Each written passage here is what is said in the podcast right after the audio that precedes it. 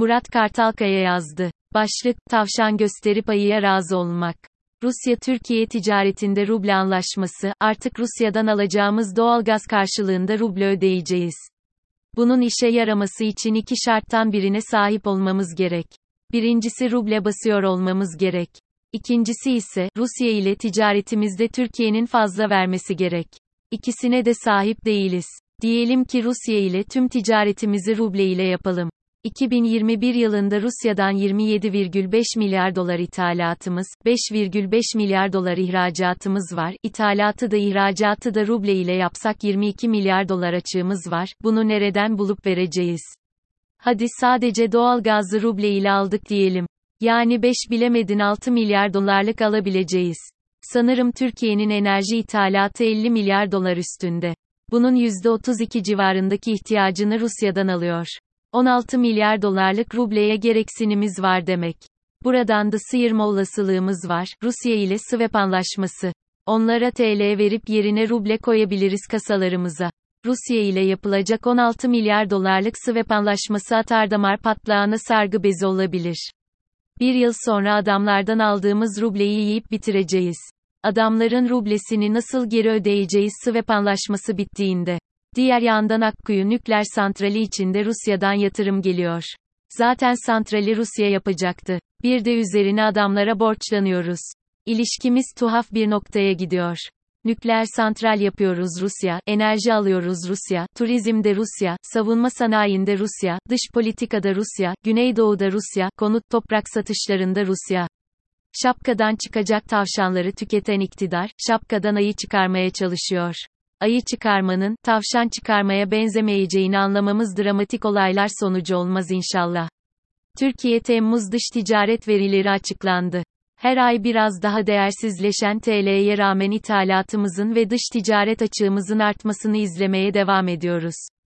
Bu durum sanırım ileride ekonomi derslerinde örnek olarak okutulacaktır. Son 7 ayda TCMB 70 milyar dolara yakın satış yaptı. TL değersizleşmeye devam etti. Dolar 9 olmasın diye 128 milyar gitmişti.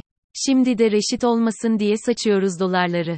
Temmuz ayında ithalat %41, ihracat %13 ve dış ticaret açığı %144 arttı. 7 aylık açık 62 milyar dolar. Şaka gibi değil mi? İhracatın ithalatı karşılama oranı da %63,7 oldu. %58 kriz yaratır diyeceğim de daha ne kriz olacak Allah aşkına. 26 Eylül 2022 dolar Eurobond'unda vade sonuna geliyoruz. Vadeye kadar ne yapıp ne edip doların 18 üstüne çıkmasına izin vermeyeceklerdir. Vade sonrası Allah kerim. Krediler, sözde iktidar kredileri sıkıştırıyor ama hacim genişlemesinde değişen bir şey yok. Haziran ayı, haftalık artış ortalaması 57 milyar liraydı, Temmuz ayında da bu seviyelerde kaldı. KKM hesapları karşılığı bedava kredi vermeye devam ediyorlar. Dövizi boz, KKM yap, bununla %21 ile kredi kullan. Aldığın kredi ile tekrar döviz al. Bunu iktidar görmüyor mu? Görmemezlikten mi geliyor? Gizli bir planı mı var, bilemiyorum. ABD istihdam, dünya ABD'den gelen verilere göre her hafta, sert iniş mi, yumuşak iniş mi, diye farklı travmalar yaşıyor. Geçen hafta ABD tarım dışı istihdam verisi geldi. 250 bin artması beklenen istihdam 528 bin arttı. Bir önceki hafta, Fed faiz artırımını yavaşlatacak diyenler, bu veriyle, yok faiz artışı aynı hızla devam eder, demeye başladı doğal olarak. Faiz artırımın hızı düşecek beklentisi altın, petrol, hisse senedine alım getirirken, istihdam verisi tam tersi etki yaptı. Çin-ABD'nin Tayvan gerginliği, altın, petrol, hisse senetleri kendini hızlı faiz artırımına entegre edecekken bu gerginlik yine piyasaları dalgalandırdı. Altına alış, petrol ve hisse senetlerine satış geldi. Bu gerginliğin sıcak çatışmaya döneceğini pek sanmıyorum. Çin müttefik görünse de Rusya'ya çok yanaşmıyor. Rusya ile Çin'i birbirine kanka yaptırmak çok akıllıca olmaz sanırım. Bu gerginlikten daha çok piyasalara Fed'in faiz artışı, ABD'de yüksek enflasyon ve durgunluk beklentileri şekil vermeye devam edecektir bence. Altın, ons, 3 hafta önce, 1740 dolar direnç, ardında 1765 dolar var, kırıp üstünde kalabilirse sallan yuvarlan 1785 puana kadar gidebilir. Bu seviyeler benim için sürpriz olmaz. tahmininde bulunmuştum. 2 haftadır 1795 dolardan satış geliyor. Haftaya buranın üstüne atarak başlayamazsa destek 1740 dolarda. Kararsız ve güçsüz görünüyor.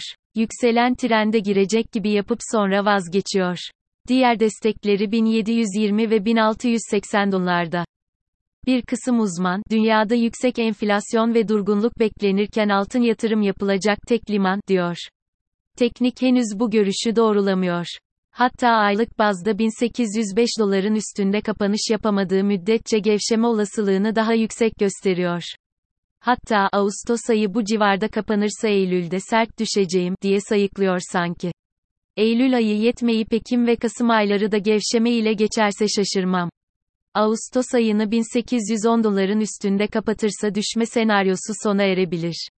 ABD 10 YR tahvil %2,60 destek. Daha altı şimdilik zor, %2,90 ve %3,04 direnç. Temmuz enflasyonu yönünü belirleyecektir. Dolar, Türk lirası, direnç 18.06 ve tarihi zirvesi 18.37. Destek 17.40. Buranın altına gelir ve kalırsa pembe bir gündem var demektir. 16.40 seviyelerine kadar gevşeyebilir ama buralarda tutunamayıp yukarı döner. 18.37 kırılırsa ne kadar dramatik olacağını yaşayıp göreceğiz. Kırılırsa ilk hedefi 20.40 diyor teknik. Avro, dolar, 1.0340 direnç. 1008 ve 0.9950 destek. Bu hafta ve gelecek hafta bu destekleri deneme olasılığı daha yüksek gibi duruyor. 1.00 civarından kısa vadeli euro riski alınır sanki. BITCOIN 21,500 ila 24,500 dolar bandında sıkıştı.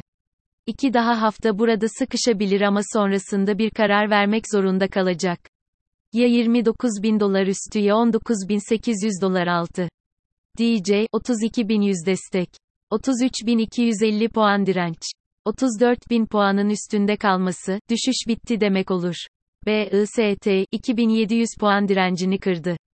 Hedefi 3000 puan artık. Destek 2520. Hacim yok, yabancı satışı devam ediyor. Yabancı payı %32 seviyesine düştü. 2022 yılında yabancının hisse satışı 3,6 milyar dolar. Ben böyle dedikçe endeks artmaya devam ediyor. Geçen hafta Perşembe, özellikle Cuma günü hacim artışı da olmuş. 2020 yılında endeks 1050 puan ve 1.46 dolardı. 2 yılda neredeyse %200 arttı ama halen 1,53 dolarda.